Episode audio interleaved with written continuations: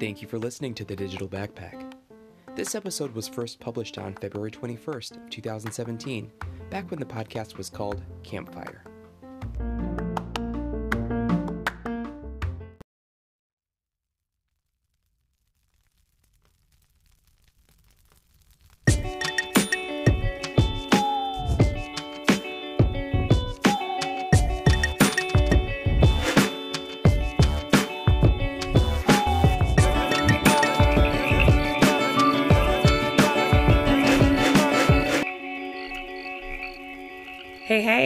Hi, people of Earth.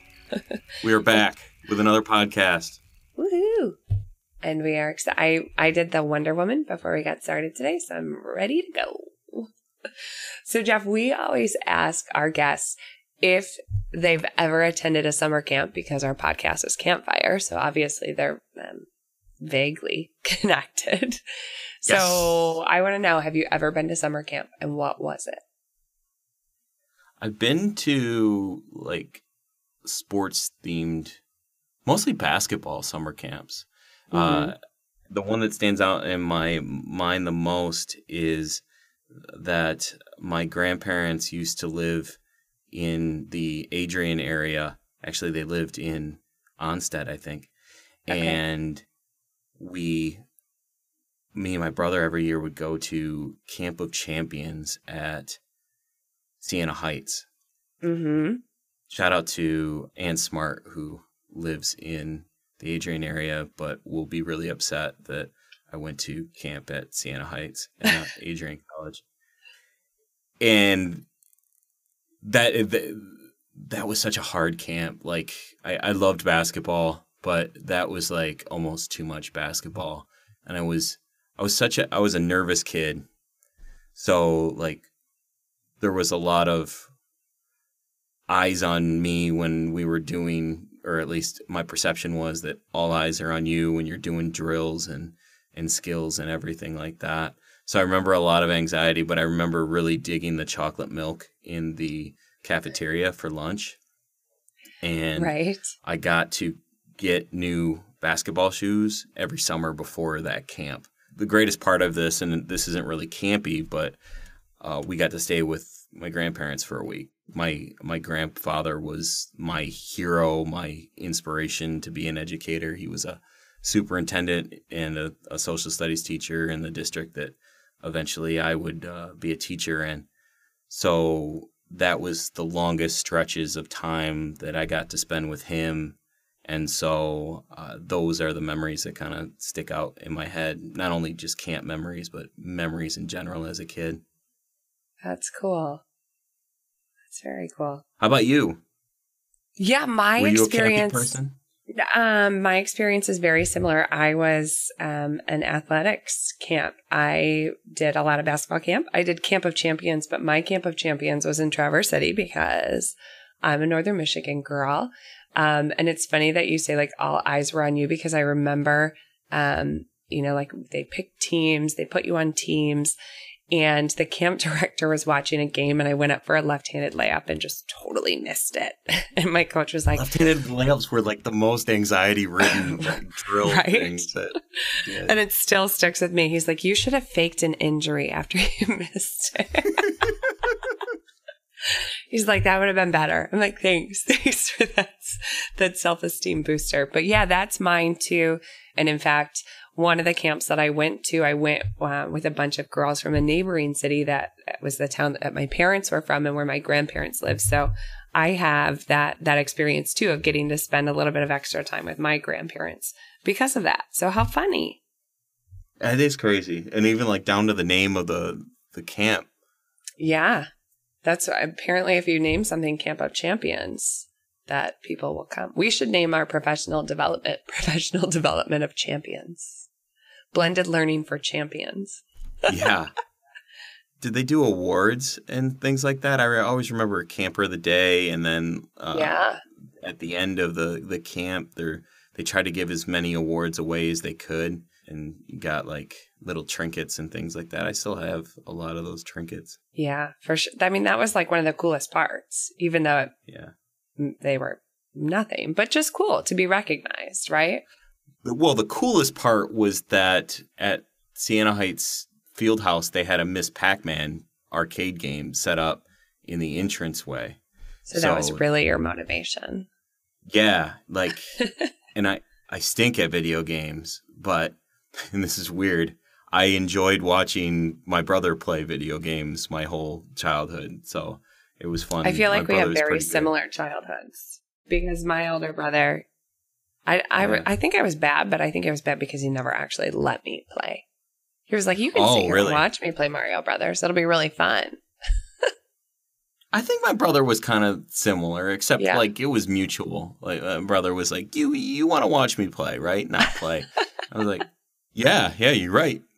Because I don't want to play Metal Gear Solid. I just want you to play, and I'll drink Sunkist and eat popcorn. Awesome. Well, that was fun. I'm not really sure how it connected to the rest of our lives, but other than digging Ms. Pac-Man, let's talk about something else we're digging. Can you dig it?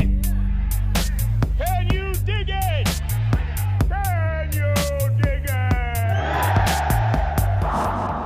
it? It's crazy. This could have been the first, middle, and last. What we're digging all the time. It's easy to overlook, right? Yes. Yeah. So we were just talking before we started recording about how it's easy to overlook because we use it every single day in our jobs, in our personal lives. When I was teaching, probably when you were teaching too, you were utilizing it to some capacity. Yeah. Um, but but this week's what we're digging is Google Docs, but really the whole Google suite of tools. And how would we use it in a classroom? Well, I taught for about 10 years. And during that time period, I used Docs on the regular. It was something that my students could collaborate in easily without having to send each other like, oh, here's the latest update of our document that I'm working on, or, or here's the latest update of our presentation slides, right? Like I, mm-hmm. I think back to college and how much my undergraduate years could have been a little bit easier as opposed to, well, here's the external hard drive that has our updated presentation on it that I emailed to you or I brought to our work session. But when you do it in Google Slides or Google Docs, then everybody just has the latest version. Yeah, absolutely. And and what I utilized most when I was a teacher was Google Forms. Uh, yeah, tell us about that a little bit. Google Forms were my weekly assessment solution. I had a quiz every Friday because I wanted to do uh, some game planning over the weekend of where my kids were at. So that was my my checkpoint was weekly, and uh, there was other formative pieces within there, but that that formative assessment piece was a constant. Back in those days, back in my day, uh, which three years ago, was using Flubaroo extensively as an extension on the spreadsheet that uh, the Google form would populate to to uh, grade and send feedback to my students by email. And I was not in a Google for Education school district. So it was great because I didn't need to have my students have an account. I just asked for their name. I could back up real quick, and Google Forms is a uh, is a form field entry tool that allows you to create surveys and quizzes. And nowadays, it even has the quiz feature built into it. And if you are a Google for Education school, it it works really really well to automatically identify who those students are, allow them to go back and revise the the submissions that they entered, and the dashboard has come a really long way to where you can visualize the responses as they come in. So I could even imagine utilizing it in live in in the classroom. In fact, uh, I've utilized it in several sessions that I've run with teachers as a uh, live formative assessment tool and, and just project the results up on the, the screen or whatever and kind of live walk through the, the results and, and let it change the course of our session depending on what attitudes are or what prior knowledge is of participants and everything like that. So I'm a I'm a Google Forms guy. Uh, and, Google Forms and I know. I I know you are too. Uh, that, that Yeah. that you dig forms. Our colleague Stacy Shu is like a forms wizard. She's she a should wizard put that on her resume. Like a Google Forms wizard. yeah. Yeah. Let's give her a badge for that. Yeah, all the badges, all the extensions for forms. She she she really uh, she utilizes Autocrat a lot, Mhm. which is uh, you can turn Google Form data that goes to a spreadsheet. You can have it generate mail merges within Docs, so it automatically uh, does the string replacements that you set up, so that you can create you know reports and and everything like that. So I think Aaron, one of my favorite things about the G Suite is what they call it now, is that it's productivity tools in a collaborative space that are open to interpretation on how you utilize it for collaborating and learning, right? Yeah. And um they're free. Yeah, they're free. That's like the best part. Yeah. Mike mic drop. We're done. I'm in a, just a giddy mood to be um, re- recording this afternoon. It makes me happy to record podcasts. Me so we are going to be chatting with a good friend of mine and one of my former colleagues by the name of Erin Mastin. And Aaron is an amazing third grade teacher in Boyne City at Boyne City Elementary School. And she, I think, has a really unique situation as a teacher in that she has taught everything from kindergarten through eighth grade. And I feel like that's not a place that a lot of teachers have been in, right? Maybe Sure. they've been in every and everything kind of secondary or all um, elementary, but K eight is is a pretty wide range. And I think the really cool part about that is that she's got a lot of ideas.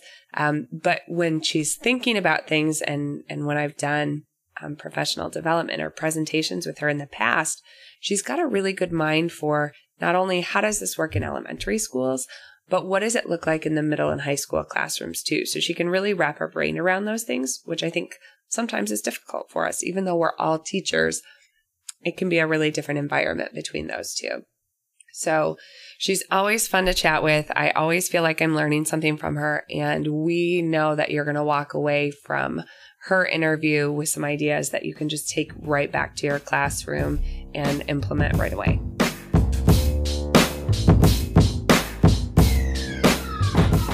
Welcome.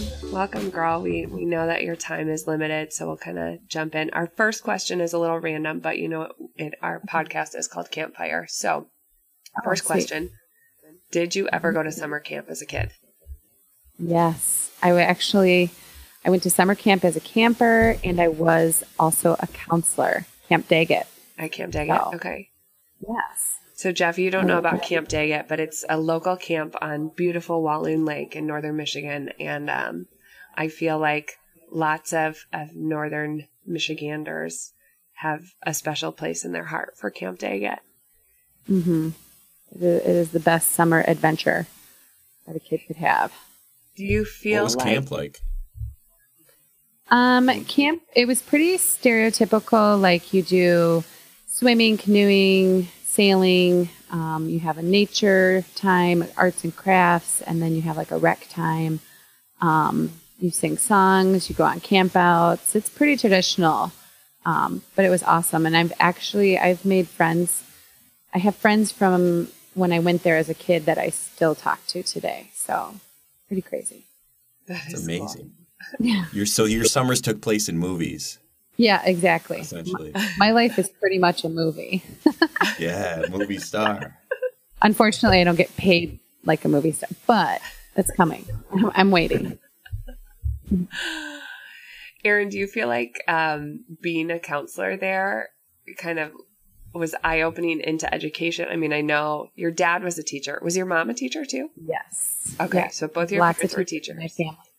Do you feel Mhm. like um, being a counselor at Camp Daggett kind of was a, a lead in to teaching or not so much? Yeah, for sure. No, it was because I I actually was a counselor my the summer after my freshman year at college. So I really, you know, I knew I wanted to go into education, but getting trapped into a cabin with 12 kids, it definitely um, solidifies that or totally says, no, I'm not doing this. Um, So it was good because having to deal with all different types of children, um, and then you do different age groups too. So I te- I usually um, was with the younger kids. Um, I think I just I was better with them. Um, so they would give me the younger cabins a lot, and you know you get to you get to see all different types of backgrounds. Because even though a lot of the kids are from northern michigan there are quite a few that come from downstate and from all over um, even out of state. So it was it was a good experience. That's cool. So, one of the things that we asked you kind of before to just get your brain rolling and kind of help us get prepped to was something that was going on in uh, your now quote unquote camp in your classroom um, and, and something that you were excited about. And one of the things that you kind of talked about was just this idea of competency based learning. So, I guess to start with, what sparked your interest in competency based learning? No, it's not an easy word.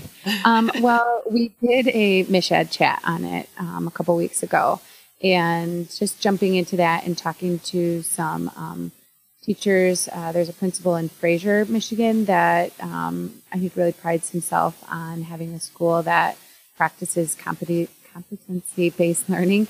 You know, they were all in there talking giving examples and showing classrooms, and I just thought, you know, that's something that I've been thinking about a lot with my experiences as a teacher. I was I've taught everything from kindergarten to eighth grade, and literally everything from kindergarten to eighth grade. And the one thing that I noticed when coming from the middle school down to the elementary was how fine tuned teachers are to what each kid needs in their classroom. And with the competency based learning, you really you work on what is that what does that kid need right now? What is he, you know, where are they at in their learning? And you you meet them and you I mean, you individualize their learning for them and that's great and and you, you meet them where they're at but you really are you're also challenging them um, you're tweaking things for for each student or small groups of students and i think it, it gives the students everything that they need. Now it gets more complicated as you get older kids because the gaps widen or it's not you know something that you can get away with as easily you know in the sense of okay i'm pulling this group and they might be low and some kids will notice that they're always being pulled and that kind of becomes a stigma for them. But you know if you just try to take that stuff out of it and look at okay what does this kid need? How can i push this kid? Well how can i pull this kid? Um, it really made sense to me. And i feel like the older i the older the kids are that i teach the, the more and more i get away from that. I'm like why do i keep doing that? Why why can't i teach everything like i taught first grade but it doesn't always work because of the way we have our school structured so it's something that trying to wrap my brain around and try to figure out how I can do that in third grade. Do you feel like there's some things that you're already doing in your classroom that are, um, you know, I think I think like you said, Jeff and I were actually talking about this earlier. So Fraser is a competency based district. So mm-hmm. thinking about well, there's a lot of support. Um, there's probably been a lot of professional development. Um, and I, I know that the MichEd Twitter chat is an excellent source of kind of personal learning, personal professional development. Um, mm-hmm. But what kinds of things are you already doing within the, the kind of standard school structure that you feel like are already maybe just slight moves, but moves or progress right. towards competency based? Um, well, we do, you know, we do have groups um, of kids, or we'll do stations, and that allows you to take smaller chunks of students and and meet them where they're at in their learning.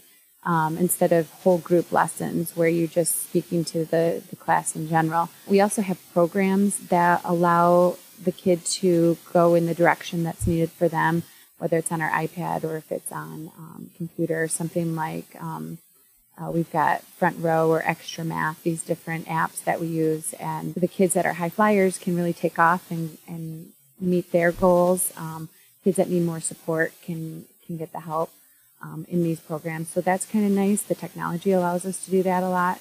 Um, we've also started to really start to concentrate on doing STEM activities. And I think these are really great activities in math and science for us to do because it does allow kids to kind of take things in their own direction. You know, there's you have a task that you have to complete and some kids will complete it in the simplest form and that's just where they are and that's just their brain.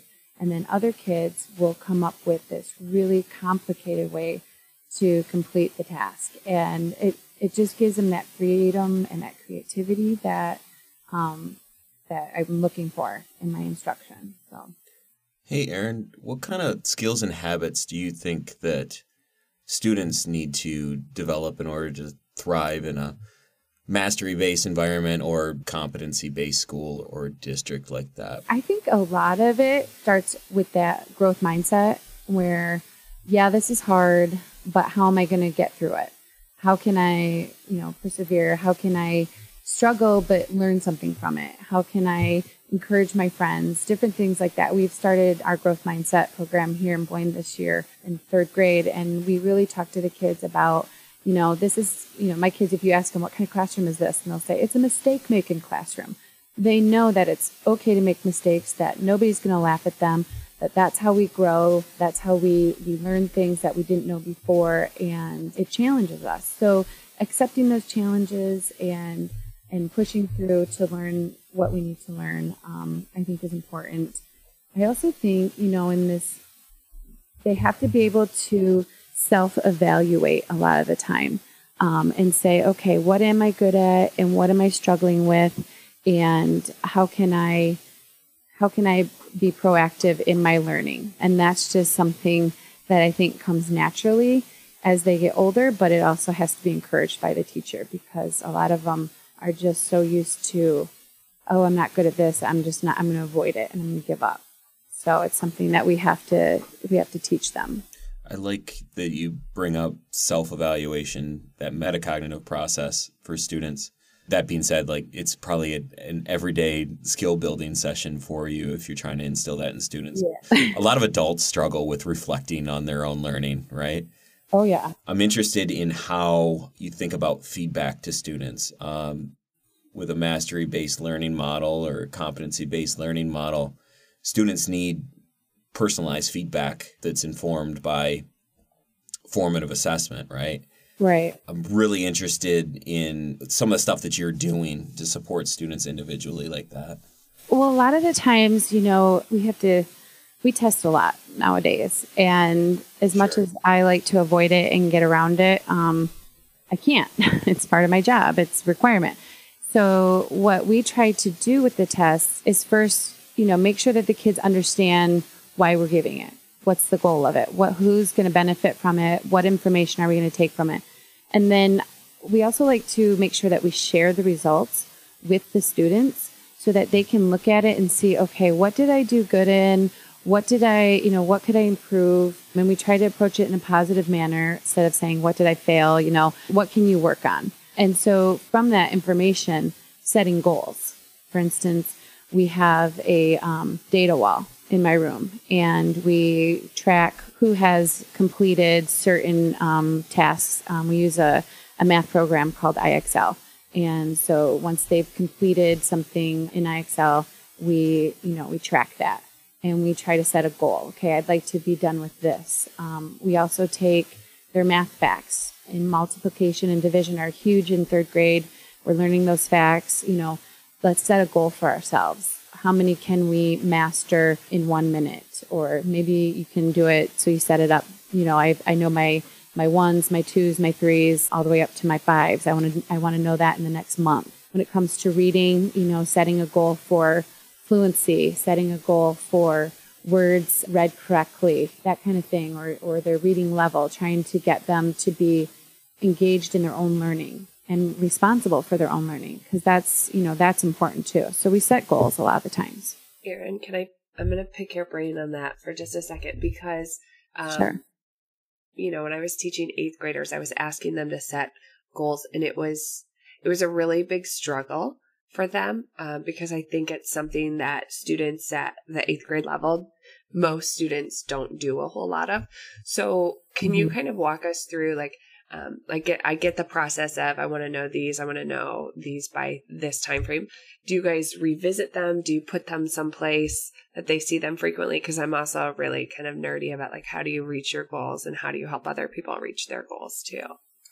Yeah. Um, you know, and the other part of it too, I try not to post too much stuff on the wall because I also think it's private too. So I, you know, my data well is pretty small, but at this age, we talk a lot about um, getting the kids to acknowledge that, okay, you might be good at one thing, but I'm better at this. You know, I have strengths where you have weaknesses and, and vice versa.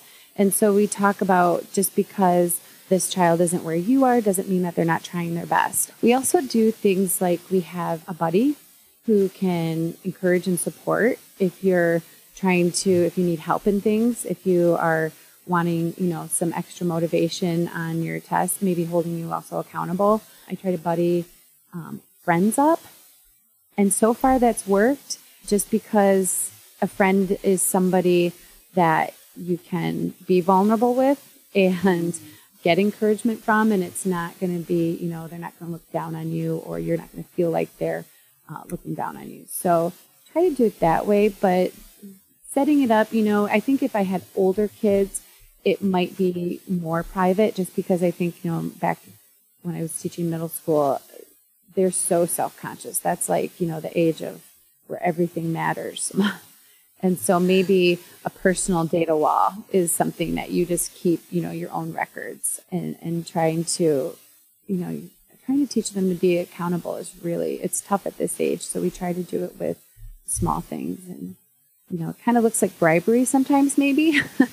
where you're, you know, giving rewards, but it's also, you know, it's whatever you got to do to, to get them to get in that habit of setting goals. Um, but I'm sure some of the rewards are intrinsic too. They just feel better about themselves. They're proud of themselves mm-hmm. for reaching those goals, even though if they're, yeah. even if that's not something that they're cognizant of, it's such a great skill to be teaching them too. Mm-hmm. Right we did these um, this year. I think second. I know second and third grade did it. I'm not sure about first grade, but we um, started doing these things called brag tags, and so you get these like metal necklaces or metal chains, and you get a tag every time you accomplish whatever the teacher has set up. Like for for me, it's you know when you pass a section of IXL math, you get a brag tag. When when you get three greens in a row for your multiplication facts, you get a brag tag. In spelling, they get a brag tag for certain percentage on their spelling test. And so the kids get to wear these. We have a, a Rambler recognition day once a month, and they get to wear these necklaces to to the ceremonies and kind of brag and boast about how well they're doing. And we do also, I mean, we give brag tags for you know you get one if it's your birthday, you get one on a holiday. So it's not like kids won't have any, especially for some kids that struggle a lot, our special ed population. They're able to, we can adjust what they earn brag tags for so um, they can feel success in whatever area they're working in. I think it's so awesome how you, you you set up this environment where like practically you can't be the personalizing agent for every single student right? Like it, it just it just can't happen. So you leverage the power of collaboration to do that, and by opening up that door, the thought that comes to mind for you is okay, like this is extremely vulnerable. Like we we need to like vulnerability either cripples or or empowers. Definitely. So like thinking about how we get excited about looking at our successes and warts and not seeing those failures as something to hide or be embarrassed about, but that it's just simple growth. By making it a collaborative effort, like we, your students realize that uh, everyone has them. Right. As a culture, we can have an eye on just improving in our own individual ways and supporting each other with that. I just think like the way that the social aspect feeds the the the personalizing necessity right. is just so cool. Well, and you know, like we spend a lot of time at the beginning of the year setting up that environment in our classroom. You know, we do just silly challenges. You know, we did this one activity where they had to, they had, I think, like three or four hula hoops, and they had to move the whole class from one end of the basketball court to the other, and they couldn't leave the hula hoops. So they had to figure out how they could get get everybody across by moving it. So it was it was good because they failed. we, we It was we set them awesome. up. It was awesome. We set them up to fail. It was great. Um, but we did things like that. Uh, You know, some of them did succeed, but as soon as somebody failed, we stopped. You know, when we were all done, we talked about it, and we got the kids realizing, and through different activities too, that it's okay to fail because we learned. And then whenever we did fail, we would do the activity again and say, okay, now take what you learned and let's try it again. And that's why I really like STEM activities too, because, you know, there's that whole scientific uh, process, that the engineering process where you try and you fail, but you fail and you learn from it so that you can go back and fix it. You know, nothing is a, a one and done here. You've got another shot. And so we, we spend a lot of time at the beginning of the year setting up that kind of uh, environment in our classroom. You know, we talk about, I always tell my kids that like, this is, this is our home. You know, we're here a lot together, a lot. And, you know, if it's messy, we can't live like, you know, we can't move around and live that way. You know, we have to look out for each other. We have to be nice to each other. And we, and we just, we're constantly working on, on that, on keeping this environment positive and encouraging. Shall we play a game? noise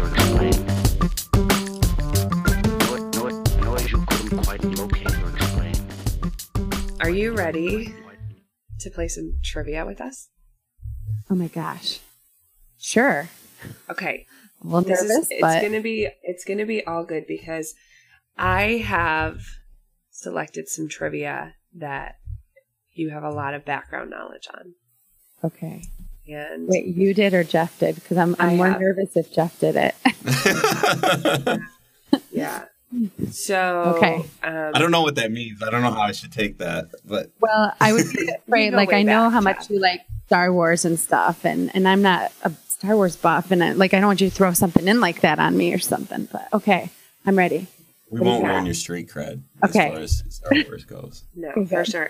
Um, so while I while I give you this little intro, we're going to make sure Jeff has his awesome app, his sound effects app set up and ready to rock. So Jeff, this is me stalling Oh, to make sure call. you're good to go there. Um, So, call. Let me Erin- your trivia today is on Michigan State University. Go Oh. green. You go white. All right, I can do Um, this. And Mhm. no pressure, but Rochelle is up next for our next episode. No, oh no. And I, Okay, I have some U of M trivia in the works for her. okay, make it hard. Make it hard. Um, Mhm. if this already weren't important, well, now it's even more important. Okay, are you ready? yeah, now the stress is really on. Okay. So some some questions are multiple choice where I, I thought maybe you might need a little help to kind of clarify some things. Okay. And some are not because uh, in my mind, as a not Michigan State University graduate, but somebody who lived nearby and is a, a state fan, I figured you could get them. So Okay. Michigan State University, um, or I think its first name was what, like the Agricultural School of Michigan, something awesome Yeah. like that, It was was founded in, and I'm going to give you some choices 1865, 1901, 1875, or 1855. Um, that would be 1855, ma'am. You are a. Oh my god! Wow. is that a real air horn? it kind of sounds like it does. it is. Woo. Woo! One for one. Good work. Your girl. ears open now? You, Yeah, I'm you ready. listening? Yeah. Okay. If I wasn't All right. deaf before. You you have twin boys and a daughter. That's yeah, mm-hmm. that's right in your north. Yeah. All right, question two. MSU has how many buildings on campus? 243, 625, 100, or 545? Oh man. Um. Okay, give them to me again. I'm gonna. I gotta write them down. I'm gonna visualize. Okay, 243, Okay. 625, Okay. 100, or 545.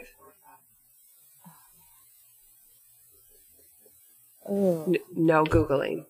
okay. oh, She's like, oh, I have to write those down. So Yeah. that I we're listening for keystrokes right now. Man, okay, so on the campus. Oh Lord. I'm gonna go with 243. But um, my second guess was 545. That that would have got you some ham horn.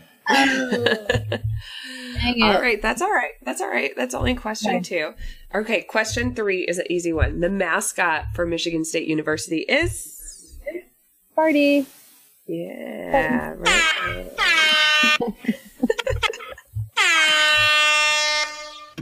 all right. Question four. So you're two for three. Approximately how many students currently attend MSU? 40,000, 50,000, 60,000, or 70,000? Oh man. Um, I'm gonna go with seventy thousand. That's many. Maybe.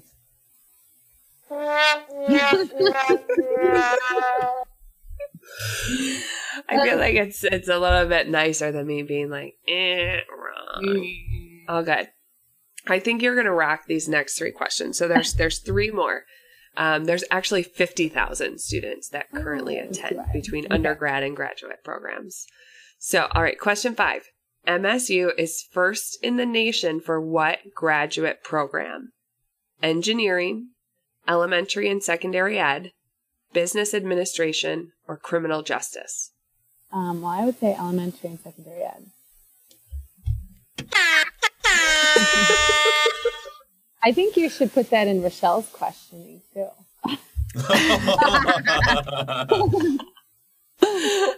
Just throw her off a little that's bit. I might have to think. Of, I'm gonna put a star next to that. on my notes. Jeff, are there? Um, so Jeff records from the sound booth. Um, Are there? Can people hear the ham horn outside, or not really? Do you think? I don't know. I'm I'm usually not aware of what people observe me doing or not doing. I don't think anyone can hear. All right, Erin. Question six is an easy one. Who is the men's basketball coach? Tom Izzo.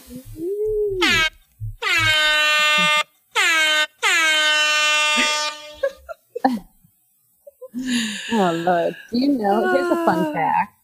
Do you know that Tom Izzo came up to Boyne City and spoke at our sports banquet back when I, I was did in high not. school? When was that? Back back when I was in high school. I'm not giving. the remember he was in Boyne last year. Remember because the the Day family was like stalking him and trying to find him to take a picture with him. Yes, yes. He's been here many times. That's awesome. All right. All right, question seven uh, kind of connects to men's basketball. How many Final Four appearances, Final Four, has the men's basketball team had? Six, seven, eight, or nine? Hmm. I think it was seven.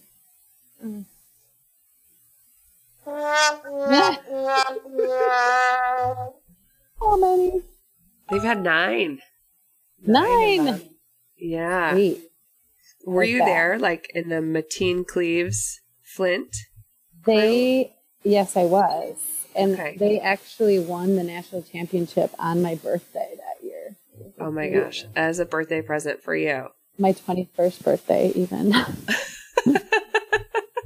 So it was a really good birthday present. really fun. hmm That's awesome. Wow, four out of seven. That's not bad. Um, Not great. we'll have to see what Rochelle does. And Make uh, those questions really hard. The good news is your uh, your podcast probably will not yet be released when we do ours with her. So I'm Okay, thinking good. some similar questions, and then Yeah. uh, we'll see we'll see how Yeah. she can stack up. Right. I have I have a suggestion. You could ask her which U of M football coach spoke in Boyne City, Michigan. See if she knows that. That's Which one was it? Lloyd Carr. All right. Got it.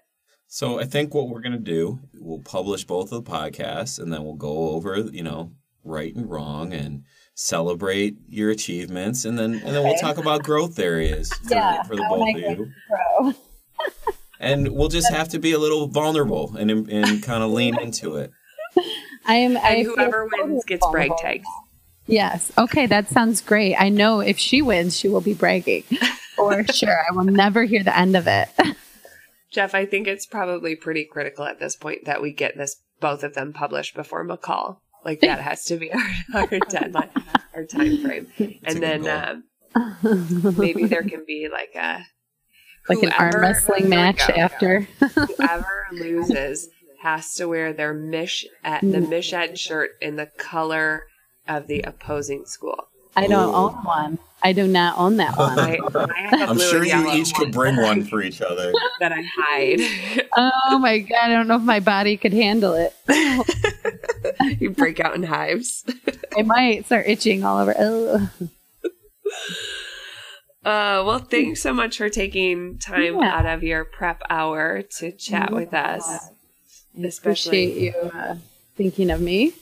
Oh, Of course, of course. We're excited about the things that you're doing. Just listening to you, I'm like, these are so cool. I love, I love the idea of the mistake making classroom and just really changing that mindset from mistakes are, you know, bad. fatal and I can't Wrong. recover from them to Yeah.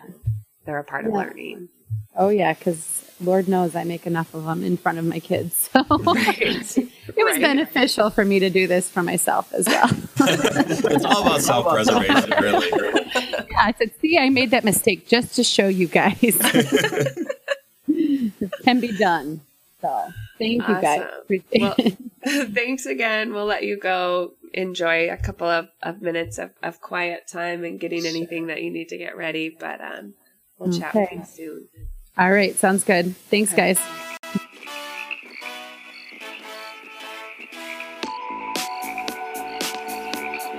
There. Today, we want to talk to you about asking questions because asking questions is a good way to find out about things like uh, like go gaze, yeah, observe. So, after having our conversation with Erin, uh, Aaron, that's kind of cool.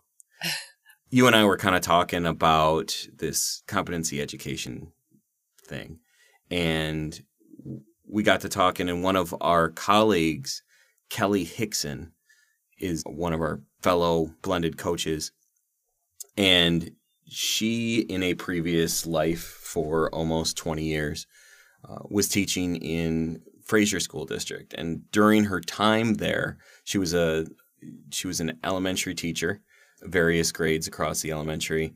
She was also a Title I interventionist and a 21st century teacher, which means that she was in this half coach, half teacher role. And Fraser Schools is a competency ed school district. And we even talked a little bit about that in our interview with Erin.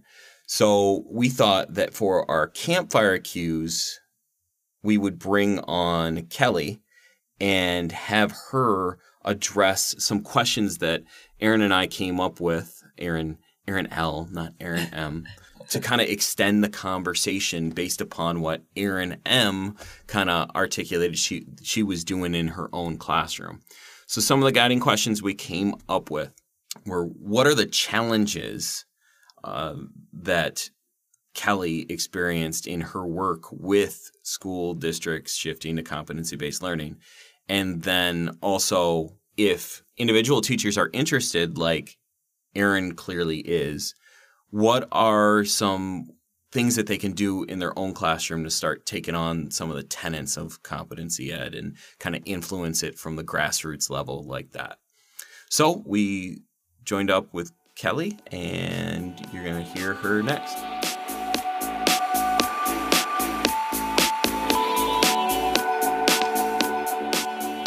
Hey, Kelli, thanks for joining us. Yeah, not a problem. For our listeners, uh, we set up for them that you have a background in competency based education, but could you tell a little bit about your background in competency based education from a first person perspective? Absolutely. So I was a, a, teacher in Fraser for 19 years, and before Fraser got on board with a district wide approach to competency based education, I I worked to try to adopt it within my own classroom. At the time, I was teaching fifth grade really just thinking of what is it that I want students to learn, making them have ownership of that learning, and then linking it to specific competencies from the content standards that I had within fifth grade. And it was really it was a lot of fun um, within my own classroom. Of course when it's in your own classroom you have certain liberties because implementing in a, on a larger scale is, is a little more tricky. I could within my own classroom kind of make a lot of decisions that would help with that and um, it was fun. It, the kids responded well to it. They, I, I did notice right away that they took a lot more ownership over their own learning. I started with math, um, and and they just kind of worked at their pace and, and went through went on to the next skill when they were ready and and it helped me keep constant tabs on um, where students were and, and who needed help and, and who needed me to uh, to push them further and and all that. So then when Fraser got on board with it and decided that they were going to go district wide with competency based education, it was I kind of felt like I, I had a little bit of a leg up, but it's like I said a lot different when you go to uh, to implement it, you know, in an entire district. So I spent let's see my first year, no, two years that we had started in, in the district, I was in the classroom. I, I kind of worked to help other teachers in the in the building that I was in transitioning, and then after that, I transitioned myself to a role where I was a 21st century teacher. So I spent half of my time working with teachers and and really helping them with a lot of uh, coaching support and professional development that went around competency based education and blended learning. So I was able to uh, spend a lot of time not only doing it in my own classroom, but then helping other teachers figure out the best ways to to make it happen and, and helping the district make intentional decisions about how to make it work within the district. Since then, I transitioned about what a little over a year ago now, I guess. Um, to Michigan Virtual, where we've been in different classrooms and buildings where teachers, whether it be individual teachers trying to implement competency based learning or um, sometimes at the building level. And it's always a good challenge to uh, to help rethink how how people can do things to help students. So it's been a good. I, I feel like I I've had a, a nice, um, rounded, well-rounded background with competency-based education, and I have good feelings about it. So Kelli, that leads me to a question. You know, you were talking about how your your students took pretty well to it. Mm-hmm. One of, you know, one of our questions that we do want to talk about are just kind of like overall challenges. And one thought I always had as a teacher when I was trying to start moving to competency based, but I wasn't, I wasn't totally there. Our district was certainly not there was how do parents respond to that? Mm-hmm. And what were some of the things maybe that you thought were done well in your district to kind of educate parents um, so that they were they were ready to handle it too moving forward Right, yes. Parents, it was definitely a challenge because they're used to a, a traditional system. And so when that looks different, that that's tough for parents to, you know, to to kind of swallow. And so one thing that I learned, sometimes the hard way, when I was doing it individually in my classroom is um, communication. Just a ton of communication was key to to helping parents feel a part of it. Um, and um, really working with the students to help them advocate for themselves and, and for their learning um, to help parents be able to see that you know this is really to to their kids' advantage to be able to say, hey, this is our way of being able to say, we're going to take you where you're at and help you to be able to move on when you're ready, not when the rest of the class is moving on with a particular skill.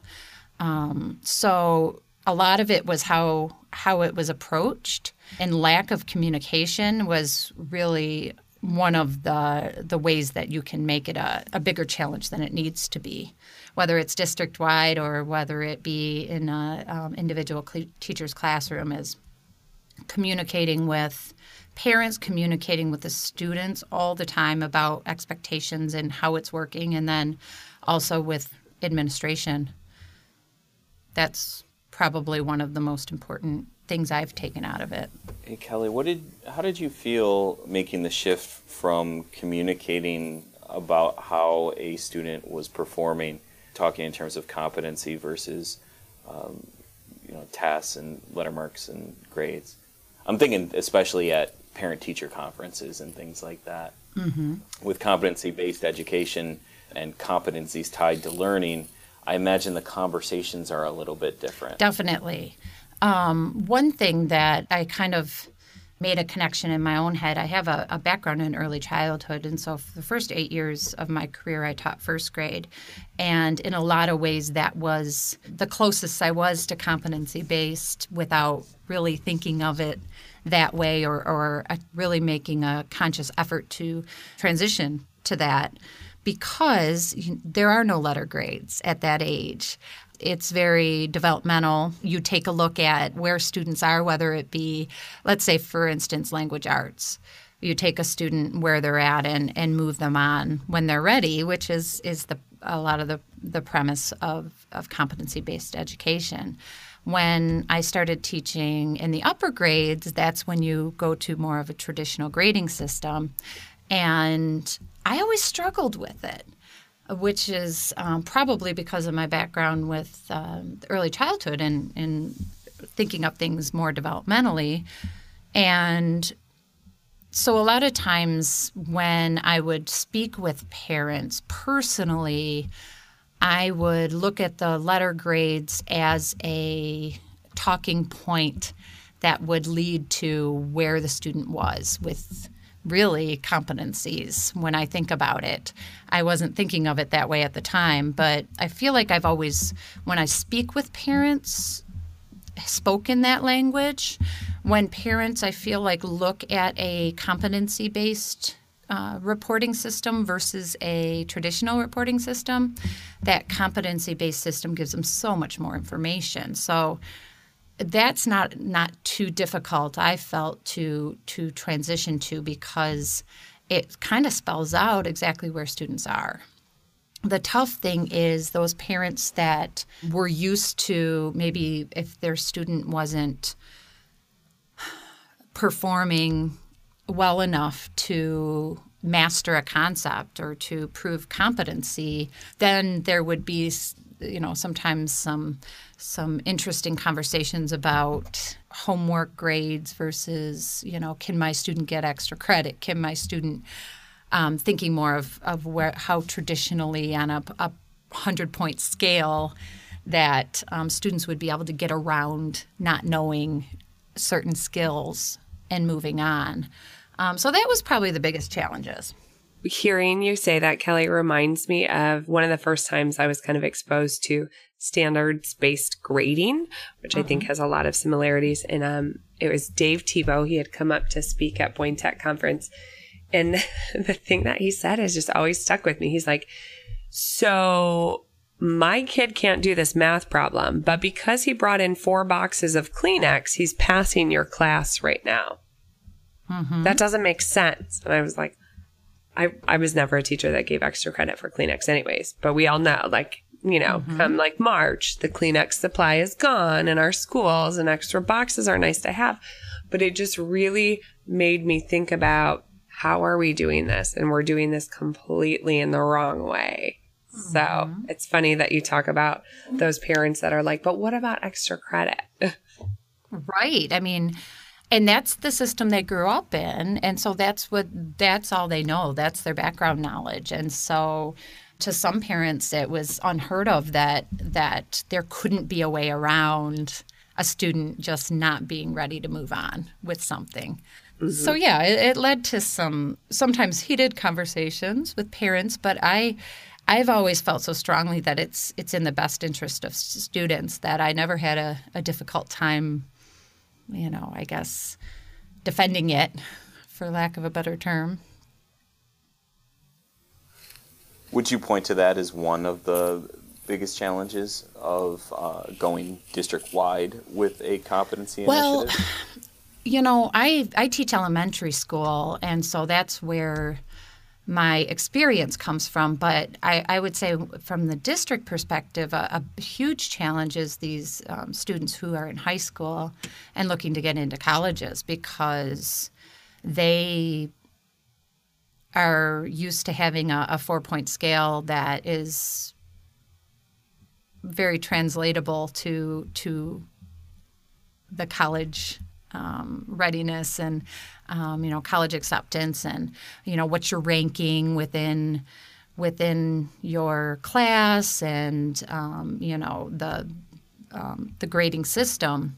Well, how do you how do you transition that? You you almost have to have you know in the meantime have a, a way of of translating that original traditional grading um, so that you can provide that information to colleges. So that was a that was kind of a, a parents were concerned definitely about that, especially as the as their students were older and older and thinking about getting into college. So that was that was an interesting challenge. The other biggest challenge to me is is um, just besides the like making sure everyone's on board because um, you know within any system you're going to have people who are gung-ho early adopters and you're going to have people who are going to resist adoption of big changes is um, breaking from a traditional system is is a lot to ask. The other big thing though is like our current system isn't ideal for competency based when you think of the, what a school day looks like. You know, a, a fixed seven hour day. You know that a lot of things revolve around that, whether it be food service, transportation, you know, those kinds of things. When you tr- when you are truly talking about a competency based system, you're going to rethink those things. And you know, Fraser was going. You know, when I when I transitioned to my job here at Michigan Virtual, they were in the midst of having some really big discussions and um, making some really big decisions about what the school day was going to look like and how that was going to be very different from the traditional day as as we all think of it. At Fraser, they were having those discussions. Yeah, I mean, and some districts don't go that far with it, but it, but to truly, really um, do it with fidelity, you have to think about that some students are going to need more or less as far as hours go. They're going to need, you know, a different structure to the day. Right now, you're going by age, pretty much is how the, the system is is organized, and that's not where competencies lie. We all know that any grade that I taught, I, I had such a range of, of students in my classroom as far as all the different content areas and skills that were required. So there's a lot of rethinking that has to be done and, and a lot of failing forward to make sure that um, we're not holding ourselves back because of a traditional structure that maybe re- needs to be rethought of. Well, cool. Thanks, Kelli. Thank you. Yeah. Unless Aaron wants to grill you with more questions. No, I don't. It, but it's really nice to have a look at inside of, of what does it look like hmm. In, in both capacities from the kind of like, well, I'm just going to do this on my own because I think it's the right thing to do before your district had moved to that. But also then what does it look like when it's an entire district kind of overhaul? So thank you for that perspective. Mhm. We'll have to. I'll have to give uh, Erin Mastin a call and see if she'll let us uh, raid her classroom and, and check out what Oh she's gosh, doing she because uh, it sounds exciting. It's it's very cool. I've been in her classroom a, a couple of times, and I just always enjoy being in there and, and watching uh, the way that she does things. So come on up, Yeah, girl. absolutely. And Jeff, Jeff, you can come too. we'll let you go.